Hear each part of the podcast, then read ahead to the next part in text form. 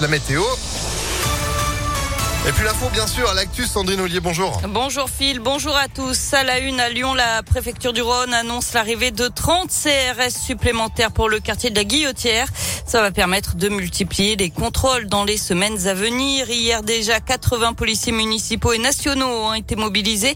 Bilan 8 personnes en situation irrégulière interpellées, deux autres placées en garde à vue pour recel de vol et vente à la sauvette de cigarettes et de médicaments opiacés et 14 mètres cubes d'objets évacués du marché Le préfet du Rhône a aussi reçu les représentants du McDo et du Casino. Les deux enseignes qui bordent la place ont en effet décidé de fermer plus tôt ou d'aménager leurs horaires en raison justement des problèmes d'insécurité. L'actualité, c'est aussi cette bonne nouvelle. La vaccination contre le Covid a fortement contribué à faire chuter les hospitalisations des plus fragiles et en particulier des personnes âgées. C'est ce qu'a confirmé une étude publiée par Santé publique France. Entre mars et mai dernier, les nombres de cas de, et de décès par semaine liés au Covid ont diminué de près de 90% pour les résidents en EHPAD en comparaison avec l'automne 2020.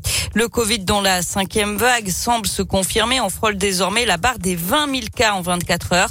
Dans le Rhône, le port du masque dans les lieux fréquentés, y compris à l'extérieur, restera obligatoire au moins jusqu'au 3 janvier.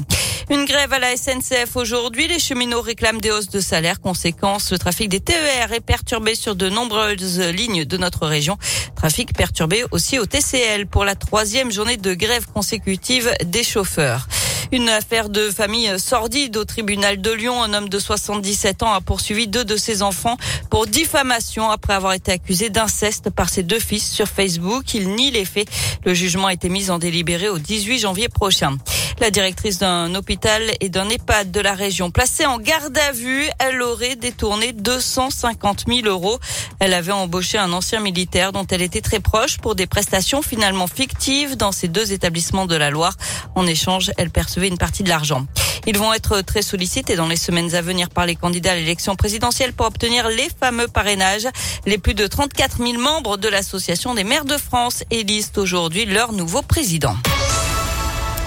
On passe au sport du foot. La France termine sa campagne de qualification mondiale 2022 au Qatar sur une bonne note. Les Bleus déjà qualifiés se sont imposés hier 2 à 0 en Finlande. But de Benzema et de Mbappé. Un bémol quand même, la blessure du défenseur Léo Dubois, le capitaine de l'OL, touché à la cuisse juste avant la mi-temps. Il devrait être indisponible pendant plusieurs semaines et sera donc absent pour le choc face à l'OM dimanche soir en championnat. Du basket avec de l'Euroleague, pas de, miracle pour l'Asvel.